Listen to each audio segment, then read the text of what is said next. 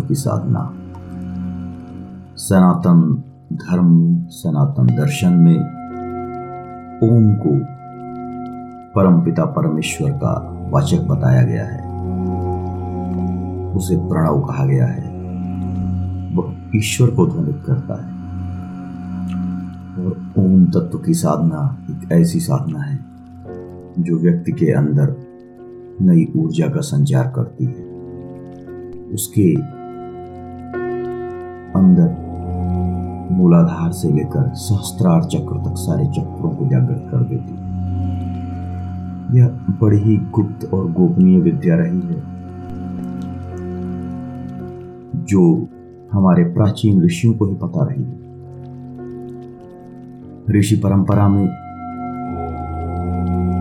बहुत ही गोपनीय ढंग से कुछ साधकों ने इस विद्या का प्रयोग किया। इस विद्या को सिद्ध किया।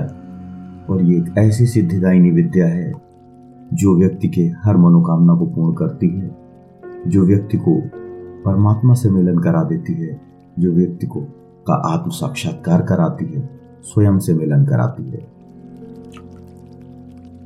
ओम के बारे में, ओम की विद्या के बारे में, उसको जानने के तरीके के बारे में कठोपनिषद में बताया गया है। कठोपनिषद में एक कथा के माध्यम से ये बताया गया है कि वस्तुतः ओम की साधना क्या है?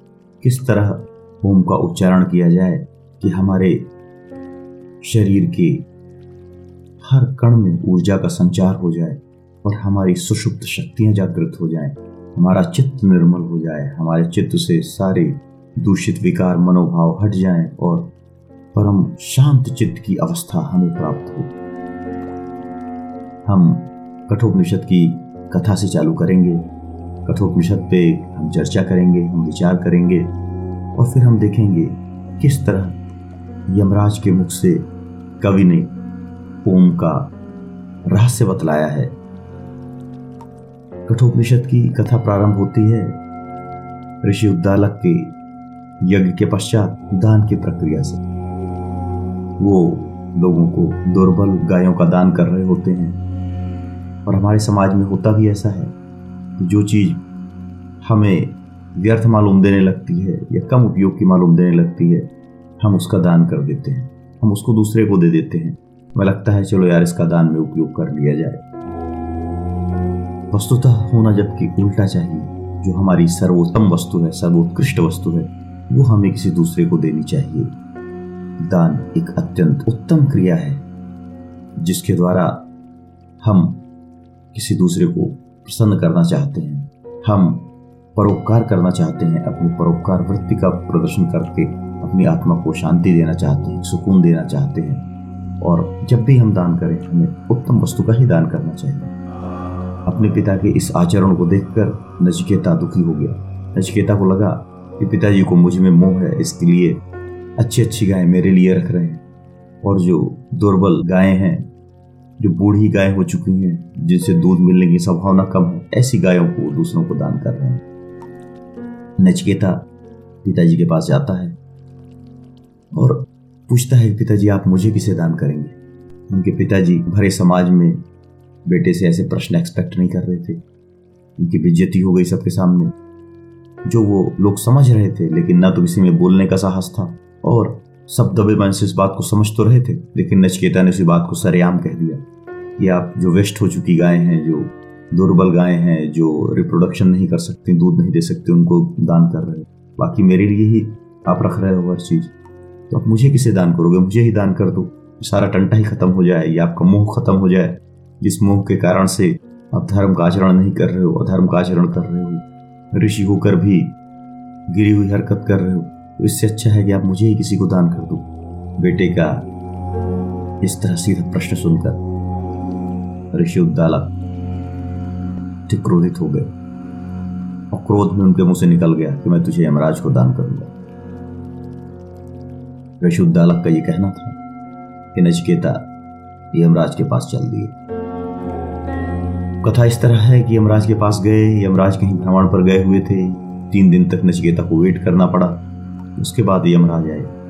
और तीन दिन उन्होंने नचकेता को वेट करवाया। इसके बदले उन्होंने नचकेता से कहा कि मुझसे तीन बार मांग लो। कथा कुछ इस तरह आगे जाती है, नचकेता अपने पिता की शांति के लिए मांगते हैं।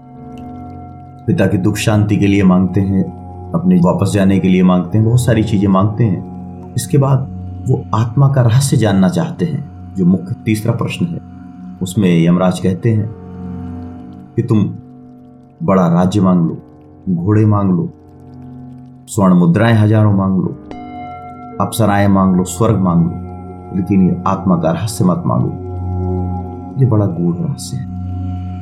लेकिन फिर भी नचिकेता, अपने जिद पर अड़े रहते हैं। अगर उन्होंने कहा कि अगर आपको देना ही है, बताना ही है तो आप आत्मा के रहस्य को बतलाइए कि आत्मा क्या है, परमात्मा क्या है, परमात्मा कहाँ रहता है, परमात्मा कैसे मिल सकता है, और वहाँ तक पहुँचने की विधि क्या है।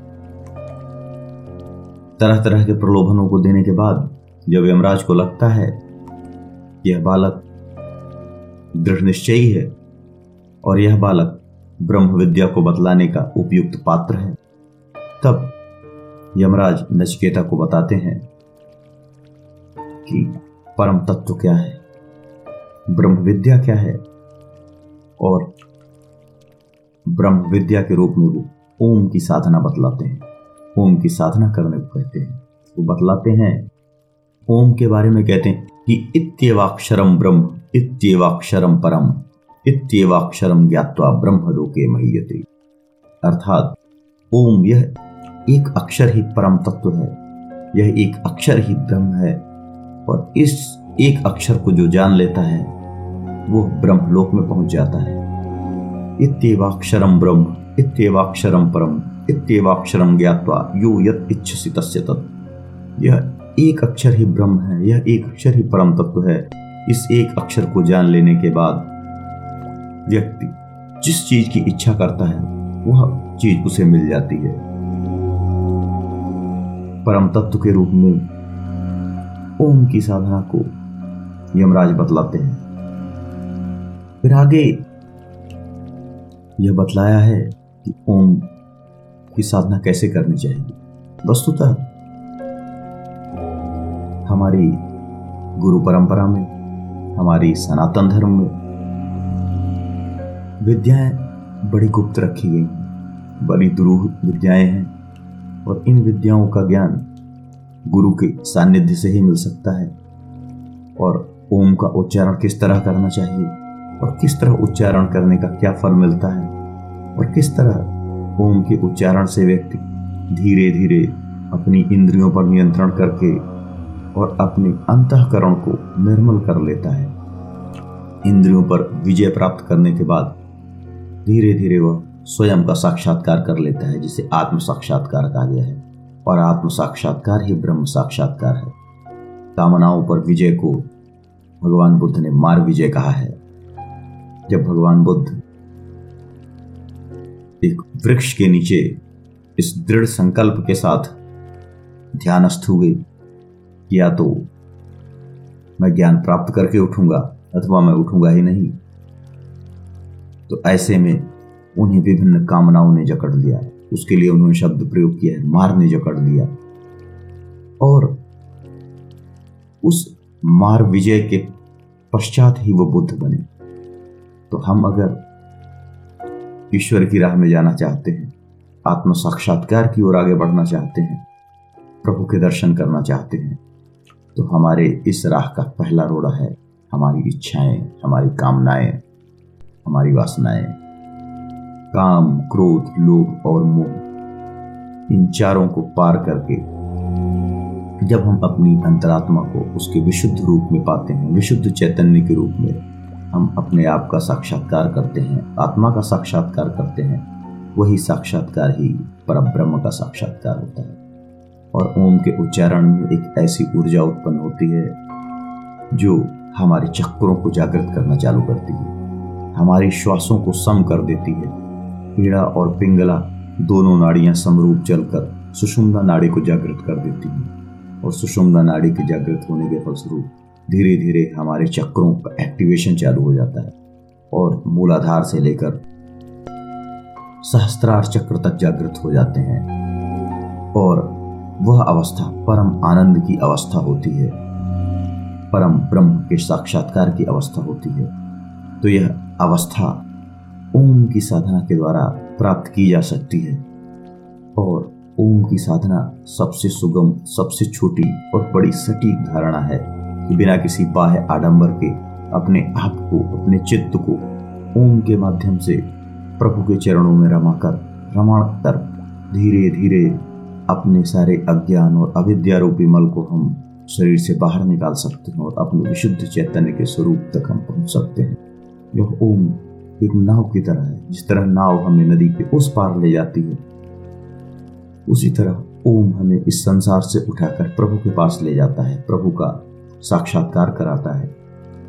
हमारे शरीर के हर एक सेल में एक एनर्जी को जनरेट कर देता है। जब हम भौतिक जीवन में हैं तो भी हम एक एनर्जी फील करते हैं और वो एनर्जी ऐसी होती है कि धीरे धीरे हमारे मन के सारे विकारों को दूर करने लगती है।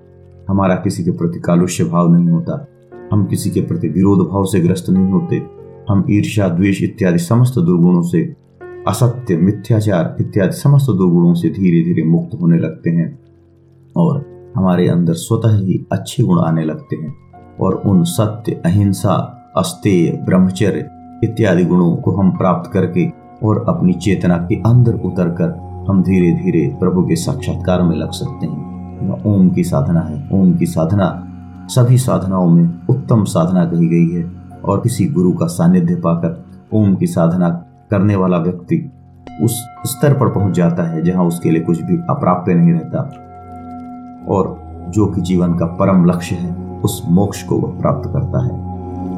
हरिओम episode.